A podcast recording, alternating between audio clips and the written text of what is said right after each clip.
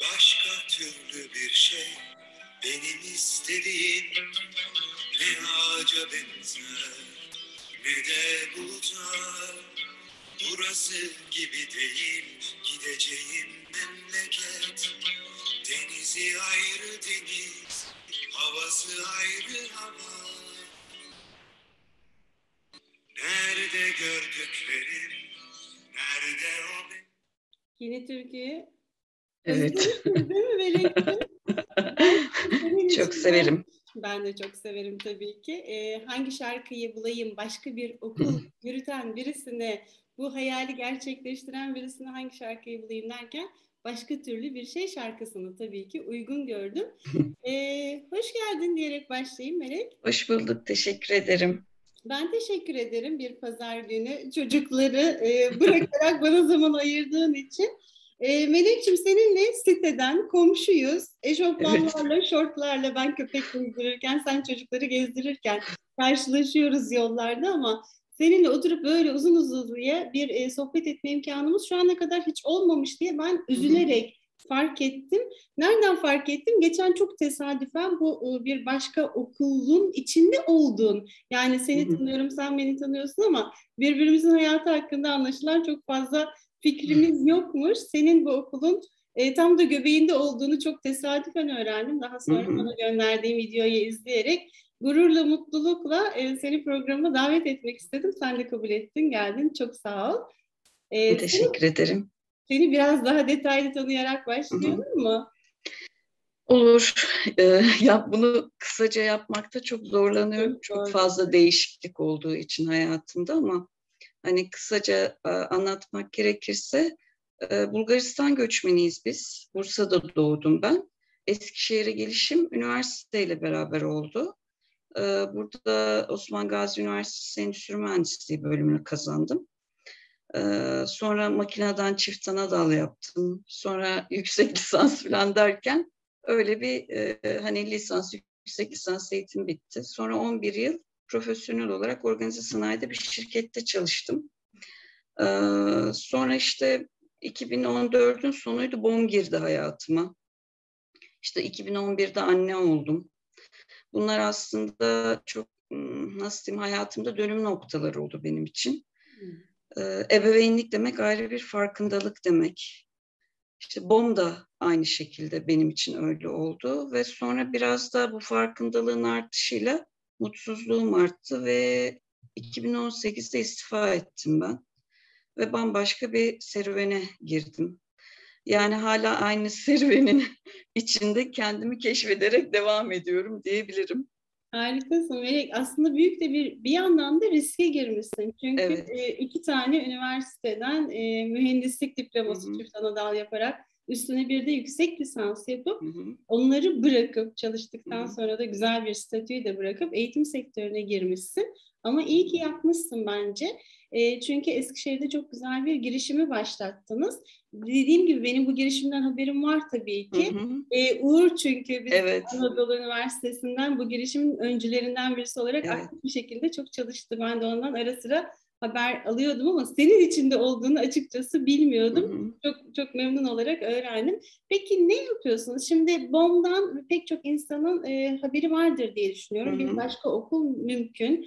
Hı hı. E, ben de eğitimin içinde uzun yıllardır Hı hı. yer alan birisi olarak eğitimin sorunlarını işte çok farklı açılardan çok Hı. iyi biliyorum, gözlüyorum, yaşıyorum. Üniversitede çalışıyorum ama staja öğrenci götürüyoruz biz. Hı hı. E, milli eğitimin e, işte devlet okullarına götürüyoruz, özel okullara götürüyoruz. O arka sıralarda oturuyorum. Öğretmenler odasında oturuyorum, çocuklarla teneffüslerde sohbet ediyorum. E, çok farkındayım. Kendi oğlum da var, onun da eğitim süreci içinde e, pek çok şeyi veli olarak da gözlemledim. Sorunlarımız var. Öğretmen eğitiminde de konuşuyoruz. E, bu sorunları aşan bir sistem yaratmaya çalışıyorsunuz siz bir başka okul mümkünle. E, biraz e, bunun hakkında ne yapmak istiyorsunuz? Bu okulların Hı. felsefesi ne? E, nasıl bir yaklaşım içinde gittiğini Hı. konuşalım. Daha sonra Eskişehir örneğine gelelim istiyorum. Ya ben kendi hayatımla çok nasıl diyeyim bağdaştırıyorum bu yolculuğu. Yani 2014'ün sonuydu. Benim oğlum 3 yaşında filandı. Böyle yine sosyal medyanın böyle daha yeni aktif olduğu zamanlar Facebook'ta bir tane şey vardı. Başka bir okul mümkün. Veli girişimi diye bir sayfa vardı. Ben onun vasıtasıyla yolum kesişti aslında. Uğurlar vardı o zaman. O girişimi başlatan ekip onlardı. Ama ben de kısa sürede onlara dahil oldum. İşte böyle bir aralıktı, bir aralık akşamı işten çıkışta gitmiştim o toplantıya ve çok soğuktu, onu hiç unutmuyorum. Ee, işte böyle anneler ve çocuklar vardı. Ee, Tepebaşı Belediyesi bir gençlik merkezindeydi. Ee, bir tanışma toplantısı gibiydi aslında. Ee, bir veli girişimi tam, tam anlamıyla bu aslında bir veli inisiyatifi bu. Ee, bir araya gelmiş insanlar aslında hiçbirisi birbirini tanımıyor. Yani eskiden bir tanışıklığı vesaire yok. Ama bir ortak paydada buluşuyorlar aslında. O da ebeveynlik ve eğitim derdi, eğitim kaygısıyla gelen bir şey. Ee, böyle hani sunum yapacaklardı. O sunumun başlangıcında Schools of Trust diye bir belgesel var. Onun beş dakikasının hatta YouTube'da da var kısasının böyle Türkçe altyazılı hali.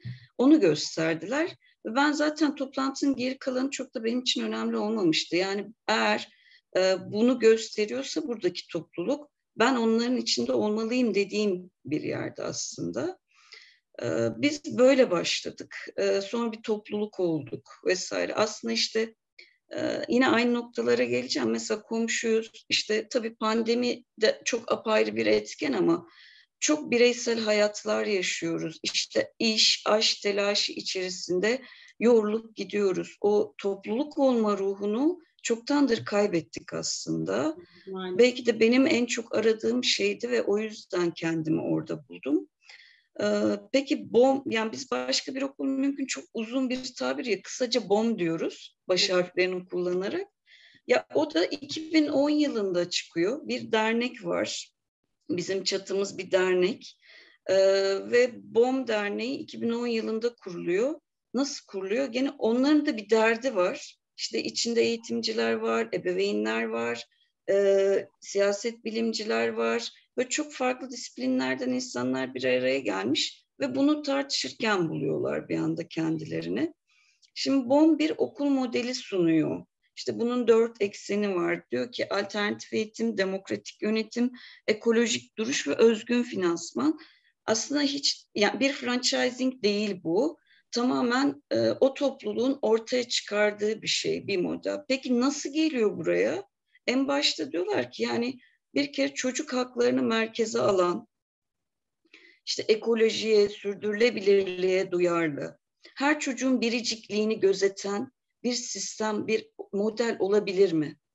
Aslında bu şekilde ve tabii bunda kar amacı gütmesin e, diye yola çıkıyorlar ve bir dernek oluşuyor. Sonra bir model oluşturuyorlar vesaire böyle bir çıkış noktası. Biz de işte derdimiz var, acaba böyle bir şey var mı derken başka bir okul mümkün derneğiyle yolumuz kesişiyor aslında.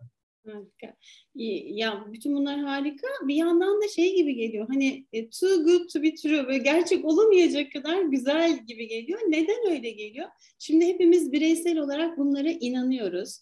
Çocuğumuz e, hayatımızın merkezinde, onun eğitimine çok önem veriyoruz ama şimdi ben de dediğim gibi şimdi oğlum 21 yaşında ama pek çok veli toplantısına veli olarak da katıldım. O velilerin ortak bir bakış açısında buluşması o kadar zor bir şey ki. Evet. Yani çünkü herkesin kendi çocuğu merkezde olsun istiyor. Herkes çocuğunu her alanda başarılı olsun istiyor. E, bunu objektif olarak da değerlendirmeleri ve böyle bir yolda birlikte hareket edebilmeleri gerçekten hani rüya gibi bir şey. Siz bunu gerçekleştirmişsiniz. E, çok tebrik ediyorum. E, bunu nasıl başardınız? Yani o veliler her ne kadar evet dese de söz konusu olan kendi çocuğu olunca çok kırılgan oluyor, çok hassas oluyor, objektif göremeyebiliyor, işte demokratik olamayabiliyor. Bütün bunları nasıl başardınız Melek? Ya aslında bunlar çok subjektif kavramlar. İşte mesela başarı, demokrasi, e, alternatif. Bunların her birini her birimiz farklı anlamlar yükleyebiliriz. Yüklüyoruz da zaten. Yani ben işte okulu e, tanımaya geliyorlar, görüşmeye, kayıt görüşmesine geliyorlar. Şimdi alternatife bile yüklediğimiz anlamlar o kadar farklı ki bazen şaşırıyorum. Yani şöyle aslında biz hepimiz yani bir topluluk olduk, bir şeye inandık. Evet ortak paydamız çocuklardı. İlk başta kendi çocuklarımız üzerinden yola çıktık. Ama bu sonra çok daha ideolojik bir yere doğru geldi. Biz dedik ki hatta işte yani çok zor oluştu bu okul. Böyle anlatırken çok kolay gibi oluyor ama yani onu gerçekten yaşamak lazım. Ben çok hatırlamak bile istemiyorum o süreci. Ee, yalnız diyeyim o kadar zorluğa, o kadar çabaya hani ne bu kadar? Ya biz çok inat ettik. Gerçekten çok inat ettik. Yani çok inandık, çok inanmışlıkla, adanmışlıkla e, yola çıktık. Yani 25 kadındık biz yola çıktığımızda. 2017-18 eğitim öğretim yılında açtık. 8 kadın kalmıştık. Ve 8 kadın bir okul doğurduk diyoruz genelde. Ee, yani bu ne benim tek bireysel çabam ne, ne de o topluluktaki birilerin gerçekten biz topluluk ruhuyla hareket ettik. Ha kolay olmadı kesinlikle ama topluluk olmayı da süreçte öğrendik. Bu tip şeylerde genelde nasıl diyeyim sosyalleşme alanı değildi bizim için orası. Orası iş yapmak, beraber bir şey üretme alanıydı. Yani bir şeye inandık ve adım adım bunun için ne gerekiyor ve nasıl yaparızı koyduk. Tek bizim de değil, bu projeye inanan, bunu destekleyen çok fazla insan oldu gerçekten bu süreçte. Onların katkısıyla var olabildi bu okul. Ee, ve bu okulun olması demek aslında yani şöyle diyoruz biz işte eğitime eleştiriyoruz ya da eleştirel bakıyoruz ya. Nereye gidiyoruz? Ta sanayi devrimine gidiyoruz. Çünkü sanayi devrimiyle beraber eğitim biraz tek tipleşti ya da işte sistemin ihtiyacına göre e, insan üretimi diyeceğim ama ya nasıl ya da kalifiye insan yetiştirmek diyeyim e, ona evrildi. E, aslında bunu tam anlamıyla farkına varan insanlar olarak bir araya geldik. E, bir sürü gönüllü insan da vardı bunu fark eden ve biz eğer bir şey ya eleştirmek de sırf aslında çok da anlamlı değil. Bir çözümünüz olmalı ya da o çözüm için bir adım atabiliyor olmalısınız. Biz atanlardan olmak istedik ve bir şey değişecekse bunun eğitim ilklerinden olmalı diye düşündüğümüz için oradan başladık belki de. Bence çok doğru bir yerden başlamışsınız. Adanmışlık istiyor aslında bütün bunlar dediğin gibi. Ee, hani hepimizin bir sürü fikri var her konuda ama yola koyulmak lazım, adım atmak lazım ve adanmışlık lazım. Peki siz bu sekiz kadın olmasını ayrıca bir e, takdire şayan bir şey tabii kadınların başarısı olarak. E, buna inandınız da size inanan, sizin inandıklarınıza inanan, bu eğitim sistemine inanan öğretmenleri nasıl buluyorsunuz? Hı-hı. Ben biliyorum e, sistemde böyle öğretmenler var. var. E, sistem buna Bazen izin veriyor, bazen izin vermiyor. Orası ayrı bir tartışma konusu. Sen e, şey diyorsun mesela, e, milli, milli eğitim müfredatını izliyoruz biz ve aslında müfredat sizi hiçbir şekilde sınırlamıyor diyorsun. Ben de bunu sürekli söylerim. Aslında bütün o sınırlıklar bizim kendi kafamızda koyduğumuz sınırlıklar. En azından pek çoğu öyle. E, ama yine de farklı bir şey yapmak adanmışlık istiyor gerçekten. Hmm. Bu adanmış öğretmenleri nasıl bulup da çıkartıyorsunuz o sistemin içinden? Biraz kader kısmet dermişim şimdi. Aslında biraz öyle, biraz da değil. Ya şöyle, ya herkes ana akımdan geliyor, evet. Ama bunu nasıl diyeyim, bir şeylerin değişmesi gerektiğini görenler de var. Ya haksızlık etmemek lazım. Tek işte bunları hayata geçirmeye çalışan öğretmenler BOM okulunda değiller. Türkiye'nin dört bir yanında çok kıymetli öğretmenlerimiz var gerçekten. Ee, bir de Türkiye'nin tarihine bakarsak köy enstitüleri var bu ülkenin tarihinde. Ee, oradan mezun olanların yetiştirdiği öğretmenler de var. Ee, nasıl diyeyim 68 kuşağı denilen bir kuşak var. Yani şimdi baktığımızda aslında çok da karamsar olmamak lazım. Ama e, tabii ki çok zor. Yani şimdi ben mesela benim için yeni bir öğretmen arayışına girmek kabus mesela. Evet. Çünkü şu an çok güzel bir ekibim var ve bence kurum kültürü için sirkülasyon olmaması gerek yani olması gereken en son şey diyeyim kurum içinde. Ee, öğretmen seçmek zor ama neye bakıyoruz onu söyleyeyim. Bizim de bir başvuru formumuz var hani standart soruların olduğu. Bir de onun ikinci sayfası vardır niyet mektubu geçer bizde adı. Ne var? Öğretmenin pedagojik yaklaşımını az çok anlayabildiğimiz soruların olduğu. Ee, BOM hakkında ne kadar fikir sahibi ve neden BOM'da olmak istiyor? Yani arayışı ne? Bunları e, sorduğumuz soruların olduğu bir mektup bu. Ee, biz o cevaplardan yola çıkarak ilk seçimi yaparız. Sonra da mülakata çağırıyoruz. Ama mülakatlarımız da nasıl diyeyim e, bir komisyonumuz var öğretmen seçim komisyonu diye. Ee, orada e, iki tane hocam var işte uzun yıllar öğretmen eğitimleri yapmış. Evet mesleki bilgi, beceri vesaire gibi kısımlara dair de e, nasıl diyeyim o ön bilgiyi ya da ön deneyimi çağırdığımız sorular olur. Ama kişinin cevaplarıyla çok ilerler bizim mülakatlar. Yani oradan anlarız. Bazıları bitmek bilmez o mülakatın. Bazısı da gitmez yani. Hani bir şey gelmiyor ve gitmiyor. Ben neye bakıyorum? Şimdi bizim okul binamızı görseniz kolejden ne kadar farklı olduğunu görür, görürsünüz. Yani bizim statü olarak okulumuz özel okul diye geçiyor. Ama gördüğünüzde bir köy okulu gibidir. Kolejle alakası yoktur.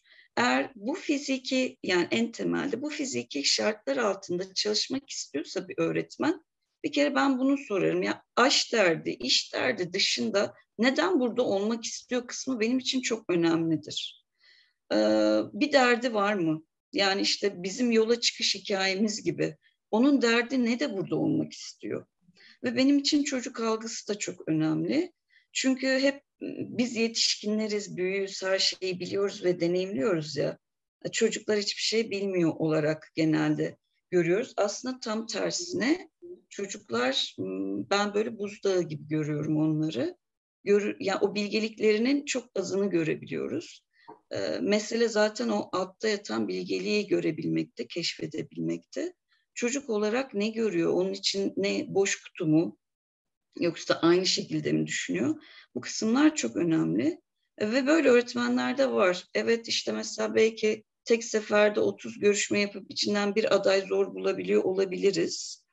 Ee, ama neresinden bakıyor? Değişime ne kadar açık mesela? Yani kendinin ne kadar farkında? ve değişime açık mı, çabalamaya hazır mı, işbirliğine açık mı? Bu kısımlar çok önemli. Benim 22 yıllık öğretmenim de var, deneyimli.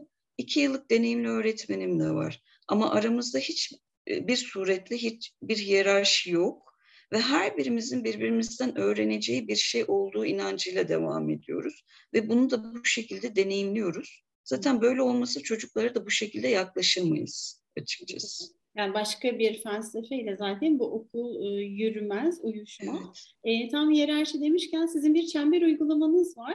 E, evet. Her gün mü uyguluyorsunuz onu? Nasıl her gün. uyguluyorsunuz? Ondan biraz bahseder misin? Ya şöyle çok kıymetli uygulamalardan birisi. İşte normalde okula gelirsiniz, hop derse girersiniz. Böyle bir şey değil.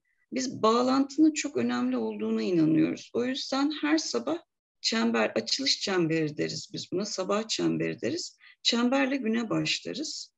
Ee, çember demek aynı şekil itibariyle çember şeklinde olmak demek. Öğretmenin de bu çemberin bir parçası olması demek. Ee, bu nasıl diyeyim dramada da çok kullanılır. Ve her birimiz eşitiz demektir aslında çember ve her birimiz birbirimizi görebiliriz. Eşit mesafedeyiz kısmı da vardır. E, eşdeğerlilik vardır. Çemberlerde güne birbirimiz nasıl diyeyim birbirimize bağlandığımız yer. İşte belli bir çember rehberimiz var. Onu takip ediyoruz. Biraz da ondan bahsedeyim. Bu rehber yeni oluştu aslında. Şimdi Ziya Selçuk Milli Eğitim Bakanı olduğunda e, ilk görüşmeye çağırdığı STK'lardan birisiydi Başka Bir Okul Mümkün Derneği ve Köyceğiz'de bir tane pilot proje başlatmışlardı. Bu çember uygulamasını bir devlet okulunda uyguluyorlardı.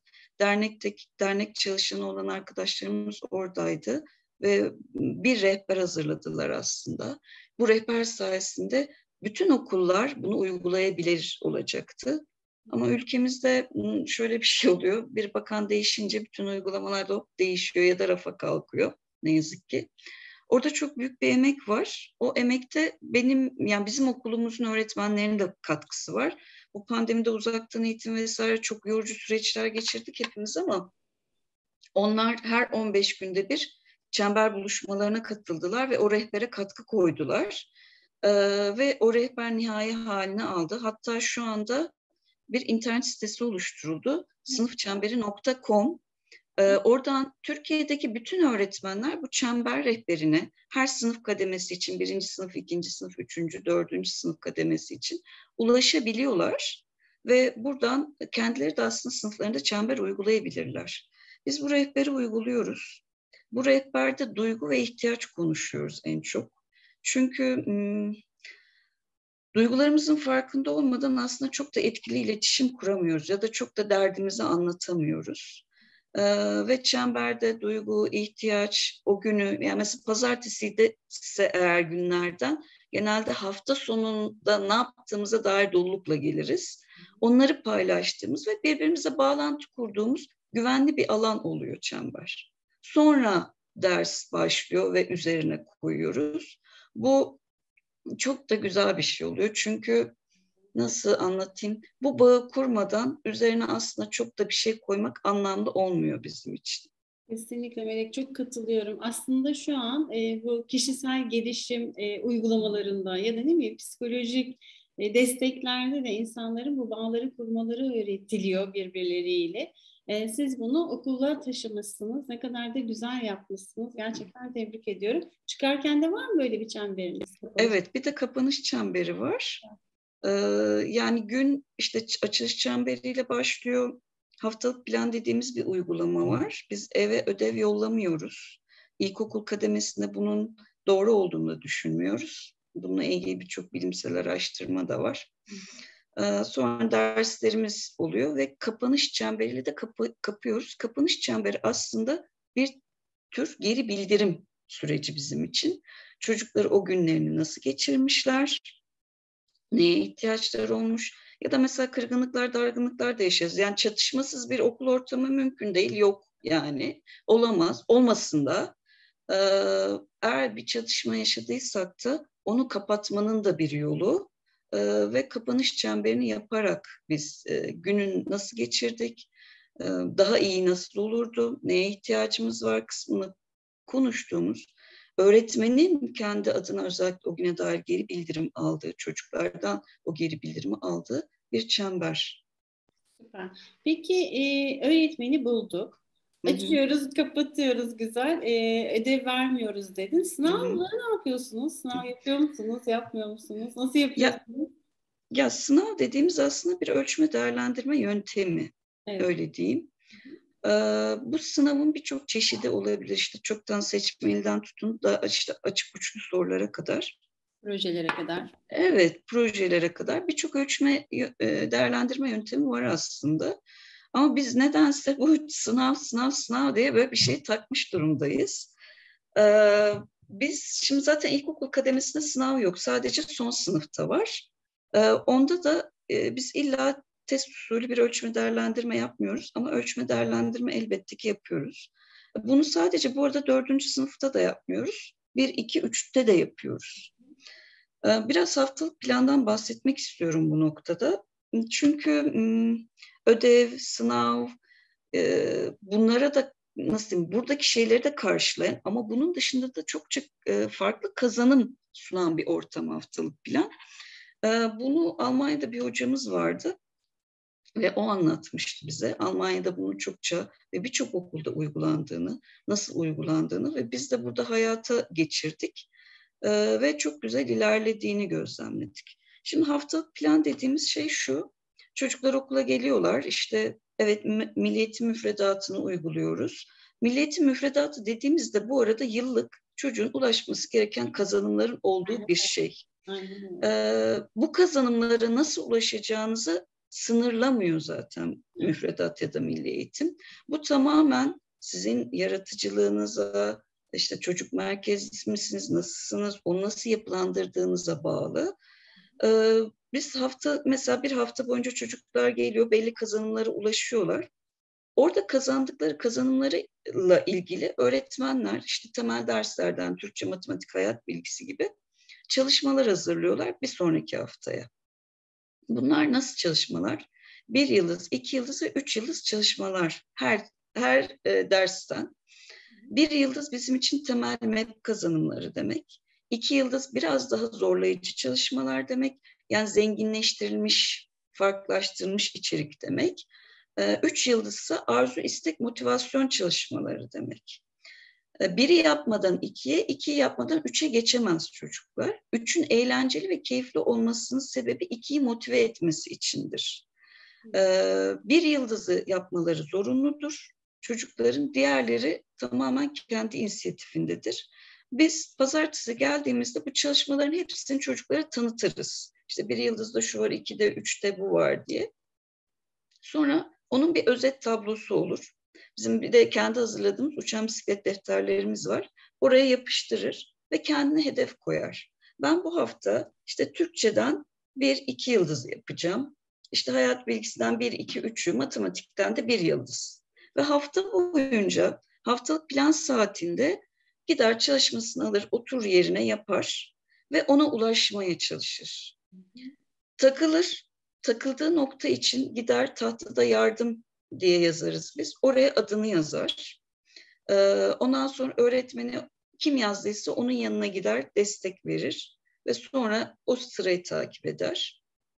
Sonra bir süre sonra o yardım üstünün yanına uzman gelir. Şimdi uzman demek ne demek? Ee, bu çalışmalar çocuklar arasındaki bireysel hızı da gözeten bir şeydir. Biz hani her çocuğun biricikliğine saygı duyduğumuz, onu gözettiğimizi söyledik ya. Bu çocukların hızları da birbirinden farklı. Şimdi bu şu demek değil. Yani nasıl diyeyim? İşte hızlı olan çok iyi, süper. Ondan sonra yavaş olan kötü kaka değil yani. Her birinin hızı farklı ve bu da büyük bir zenginlik aslında kendi içinde. Ve her birimiz zaten çok farklıyız birbirimizden. Şimdi bazı çocuklar çok hızlı oluyor ve işte üç yıldızların hepsini hedefleyip hafta ortasında ya da işte haftanın dördüncü günü tamamlayabiliyor. Bu çocuklar uzman çocuklar oluyor ve öğretmenden önce yardım isteyen çocuğun çocuğa arkadaşına yardım ediyor. Bu da akran öğrenmesini, akran işbirliğini destekleyen bir yer oluyor bizde. Ee, bu üç yıldız, iki yıldız hiçbir zaman rekabete sebebiyet vermiyor. Çocuk hedef koyuyor, hedefinin sunuluğunu alıyor ve onu yetiştirebilmek için zamanını yönetiyor. Şimdi bunlar bakın hep alt kazanımlar bunlar işte yani Türkçe kazanım, hayat bilgisi kazanım vesaire yani bilişsel kazanımların dışındaki beceriler aslında bir yerde. Daha işte akran dayanışması, işbirliği bunlar çok önemli. Ha bu ne? Bir de öğretmen için ölçme değerlendirme demek bu. Çünkü çocuk yardım istediğinde öğretmen onun kazan yani neresinde takıldığını, neresinin kazanıp kazanılmadığını ölçmüş, değerlendirmiş oluyor aslında. Çocuk da kendi kendini ölçüyor. Ben bunu yapamıyorum. Demek ki burada eksiğim var kısmını da görüyor. Bunlar çok kıymetli. Kişinin kendinin farkına varışı çok önemli. Biz ne yapıyoruz? Eve ödev veriyoruz. Çocuk yapıyor mu yapmıyor mu bilmiyoruz. Zaten aile yapıyor yapamıyorsa ve geri geliyor. Doğru. O yüzden sınavlara ihtiyaç duyuyoruz. Çünkü sınavda anne baba yanında olmuyor. Çocuk tek başına yapıyor. Doğru. Yani hani böyle bir kısır döngü yani. Biz ölçme değerlendirmeyi bu şekilde yapıyoruz. Ama bu yıl mesela dört yani dörtler geçen yıl da vardı. Dörtler için e, hani bundan sonra sınav diye bir şeyle karşılaşacak bu çocuklar. Zaten bize soruyorlar artık. Sınav diye bir şey varmış. Nedir bu ne değildir? Hani biz de bilelim kısmına geliyorlar. Ve biz onlardan aldığımız geri bildirime göre ya sınav böyle bir şeydir kısmını koyuyoruz. Ya şey söylemek istiyorum. Bize hep işte yani komik geliyor bir yandan ama çok bu sorularla karşılaşıyoruz. Bu çocuklar test çözebilecek mi e, diyorlar. Şimdi eğitimciler hani bilir eğitim fakültelerinde okutulur bulum taksonomisi var. Şimdi bu taksonomiye baktığımızda bir üçgen piramit görüyoruz.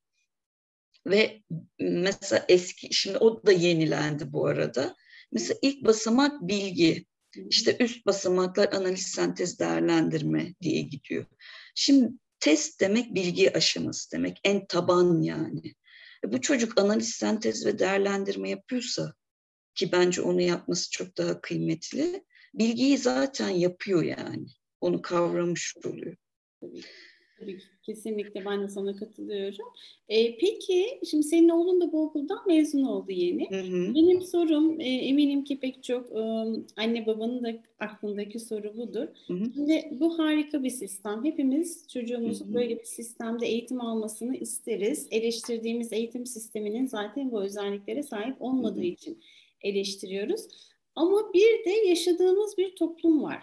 Ee, çocukların bu sistemin dışında karşılaştıkları pek çok sorun var. Şimdi siz ilk dörde kadar Eskişehir'de bildiğim kadarıyla açtınız. Evet. Bunun üstüne açmadınız henüz. Hı-hı. Üniversite açarsanız ben de gelmek isterim. Şimdiden söyleyeyim. Yani e, gerçek hayat biraz daha acımasız, biraz biraz daha değil fazlasıyla kaba, fazlasıyla demokrat değil. İşte fazlasıyla insanlar birbirini dinlemiyorlar. Hani bu okulda yaşanılan ortamla, burada öğrenilenlerle, edinilenlerle e, gerçek hayat diyeceğim. Hangisi gerçek o ayrı bir tartışma konusu evet. olarak bir kenara bırakalım bunu şimdi ama e, çoğunluğun yaşadığı hayat diyelim, gerçek demeyelim de çoğunluğun yaşadığı hayat, o okulun dışında adım attığımızda, evimizden dışarı adım attığımızda karşılaştığımız hayat böyle bir hayat değil. Çocuklar Hı-hı. orada bir bocalama yaşıyorlar mı? Yaşamıyorlar Hı-hı. mı? Ya da bu sizin aklınızda bir soru işareti mi? Hı-hı. Hani bu bunları nasıl çözüyorsunuz? Bunlarla nasıl başa çıkıyorsunuz diye sormak isterim. Ya bu bizim nasıl diyeyim ilk soru işaretlerimizdendi işte. Bu sisteme girdik hepimiz ebeveyn olarak. Şimdi ebeveyn şapkamı takıp konuşacağım. Ya hepimizde soru işaretiydi bu. Nasıl olacak? Hani bu iyi mi olur, kötü mü olur? Ben ebeveyn olarak şöyle karar verdim ve ben şu an buna inanıyorum ve bunun doğru olduğuna inandığım için zaten böyle bir karar verdim. Bu çocuğu okul öncesinden alıp işte 6 yaşında ya bu düzene sokacağım ya da 10-11 yaşında daha güçlendiğinde sokacağım. Hangisini tercih ediyorsun Melek diye sordum. Ben ikinci şıkkı tercih ettim. 10-11'de sokmayı tercih ettim. Şimdi bu düzen var evet ama bu düzenin içinde biz çabalıyoruz aynı zamanda değil mi? Yani nasıl diyeyim? Evet var ona uyuyoruz mu? Yoksa işte hem onunla beraber gidip hem de bir yandan mücadele mi ediyoruz? Hmm. Şimdi öğretmenlikteki gibi düşünüyorum ben. Hani öğretmen de işte mesela bizim öğretmenlerimiz ya da işte bu Türkiye'de kıymetli öğretmenler gidiyor bir sürü çocuğa dokunuyor. O çocuklar da farklı yerlere dokunup bir şeyin e, bir şeyin değişmesine katkı sunacaklar, fark yaratacaklar. Ben çocuğumun fark yaratmasını istedim. E, bir, buradan çıkan çocuklar bilişsel olarak ya da akademik olarak diğer okullardan çıkanlardan eksik çıkmayacaklar. Çünkü burası nihayetinde bir okul. Ve neyse yıllık kazanımlar bu çocuklar da ulaşıyor. Ve hatta ben e, şöyle düşünüyorum, çok daha kalıcı öğrenmelerle çıkıyorlar. E, yani daha bugün yani bunu düşündüm. E, oğlumla sohbet ediyoruz. Üç yıl önce ona bir masal anlatmıştım. Yani okuldaki bütün çocuklara anlatmıştım. Ben orada orman liderliğini yapıyorum. Belki biraz ondan da bahsederiz sonra e, ve ekolojik masallar anlatıyorum mesela çocuklara. E, ve hala onu fark ettiğini e, düşün. Bugün şey kısmını konuştuk. Hmm, Aşık Veysel'in hayatından bahsetti bana. Öğretmeni onunla ilgili bir, yani artık konuları ne bilmiyorum gerçekten ama çok e, mutlu oldum ondan hani bu e, öğrenmeyi duyduğumda. Yani çok kalıcı bir öğrenme olmuş. Aşık Veysel'i hayatından bahsetti, sanatçı kimliğinden bahsetti. E, ben de dedim ki yani keşke Türkiye'de diğer ülkelere, e, diğer ülkedeki sanatçılara verilen değer kadar değer verebilsek. En azından cenazelerini e, yaraşır bir şekilde onları uğurlayabilsek, öyle yapabilsek. İşte biraz Ferhan Şensoy'dan falan konuştuk sonrasında. Bunun üzerine konuştuk. Sonra da o masala gittik. Orada da bir avcı vardı. Ve işte şey tüfekli hayvanları öldürüyordu. Hayvanlar da ölse de avcıyı öldürüyorlardı ve diyorlar ki avcı da olsa bence diğer insanlar gibi onurlu bir cenazeyi hak ediyor demişlerdi. Biraz oradan filan konuştuk ve hala hatırladığını söyledi. Şimdi bu kalıcı öğrenmelerle bu çocuklar çıkacak. Ama akademik ya da bilişsel kazanımlar bir çocuğun okulda kazanabilecekleri kazanımların yüzde otuzunu teşkil ediyor. Kalan için bir okul ne yapıyor? Bence en önemli soru bu. Kesinlikle. Şimdi bizim okulumuzda mesela neden bahsettik? Çember. Çember demek etkili iletişimin olduğu yer demek. Duygu ve ihtiyaçlarının farkında olan çocuğun kendi derdini anlatabildiği bir yer demek. Nasılsın dediğinde sadece iyi iyi duymadığın, iyinin altının dolduğu yer ya da kızgınsa, öfkeliyse altındaki ihtiyacını da sana söyleyebildiği yer. Bunlarla beraber çatışma çözebilen çocuk demek. Şimdi meclis uygulamasından da bahsederiz. İşte tırnak içinde demokrasi dedik. Katılımcı ve barışçıl bir şekilde böyle altını çizmek istiyorum. Nasıl karar alabiliriz biz? Nasıl herkesi gözeter, gözeterek işte İngilizce hani tamamıyla deal dediğimiz noktaya gelebiliriz. Noktasını bilerek çıkan çocuklar demek. Sürdürülebilirlik, ekoloji anlamına anlamında çok ciddi farkındalıklara sahip olarak çıkan çocuklar demek. Sorgulayan, meranı hiç yitirmemiş, yaratıcılıklarını kaybetmemiş, öğrenmeyi seven, öğrenmeyi isteyen çocuklar demek. Şimdi bunlar bu şekilde çıktılarsa bu okuldan nereye giderlerse gitsinler yapabilirler. Asıl izole olan bence yani biz bizim okulun izole olduğunu düşünmüyorum. Çok daha hayatın içinde olduğunu düşünüyorum. Ee, çünkü böyle pamukları sarıp sarmalamıyoruz ve onlara ideal bir dünya çizmiyoruz. Tam aksine bu kaosun ya da bunların farkındalar zaten görüyorlar. Hı hı. Ama ona eleştirel bakabiliyor. Asıl önemli olan kısmı bu. Sorguluyor ve asıl olması yani bu böyle oluyor. Neden oluyor ve nasıl olmalı kısmını koyabiliyor. Bunlar çok kıymetli. Gitsinler buradaki çocuklar, diğer okullarda da fark yaratsınlar. Hani çok nasıl diyeyim anarşik bir söylem yapmak istemiyorum ama yani e, sorun olabilir, yaratabilirler, bu düzene karşı çıkabilirler. Çıksınlar, gerçekten çıkacakları bir nokta varsa çıksınlar. Çünkü o okullarda da böyle öğretmenler var yine, onları destekleyecek öğretmenler elbet olacak ve elbet fark yaratacak alanlar bulacaklar diye düşünüyorum bence. Ben, ben de sana katılıyorum. Peki Melek'ciğim bunun e, orijini Almanya'dan mı çıkmış? Çünkü Yok. of Trust diye baktığımda hep Almanca videolar gördüm ben. Hmm. Şey Schools of Trust Almanca, evet Almanca versiyon ama Schools of Trust bir özgür okulu anlatıyor aslında. Şimdi birçok işte Sudbury var, işte Summerhill var böyle e, yurt dışında çok fazla yani alternatif eğitim dediğimizde çok fazla ekol ve çok fazla okul bulabiliriz. Şimdi Almanya'ya baktığımızda işte 500 yıllık Waldorf okulları görürüz. İşte Montessori okulları, Reggio Emilia'lar görürüz. Çok farklı ekol ok, ekolden okul görürüz. Schools of Trust bir özgür, özgür okul belgeseli aslında. Şimdi uçan bisiklet bir özel okul, şey özgür okul değil. Biz demokratik okuluz. Şimdi e, özgür okullar biraz daha kural anlamında daha esnek okullar. İşte müfredat anlamında da esnekler. Yani mesela çocuk ne öğrenmek istediğine kendisi karar verip e, aslında demokratik okullar bağlamında da bu böyle. Onun yani kendi yolunu çizip onu öğrenerek devam ediyor. E, ama bizde öyle değil ne yazık ki. Yani ve Türkiye'de bunun esnekliği yok maalesef. E, ve biz o yüzden e, bir demokratik okuluz ama özgür okul değiliz. Bunun bir orijini yok. Bunun orijini başka bir okul mümkün derneği ve dernek zaten şuna inanmıyor. Yani dışarıdan bir modeli alıp Türkiye'ye şak diye koyamazsınız. Yani buranın kültürüyle harmanlamanız lazım.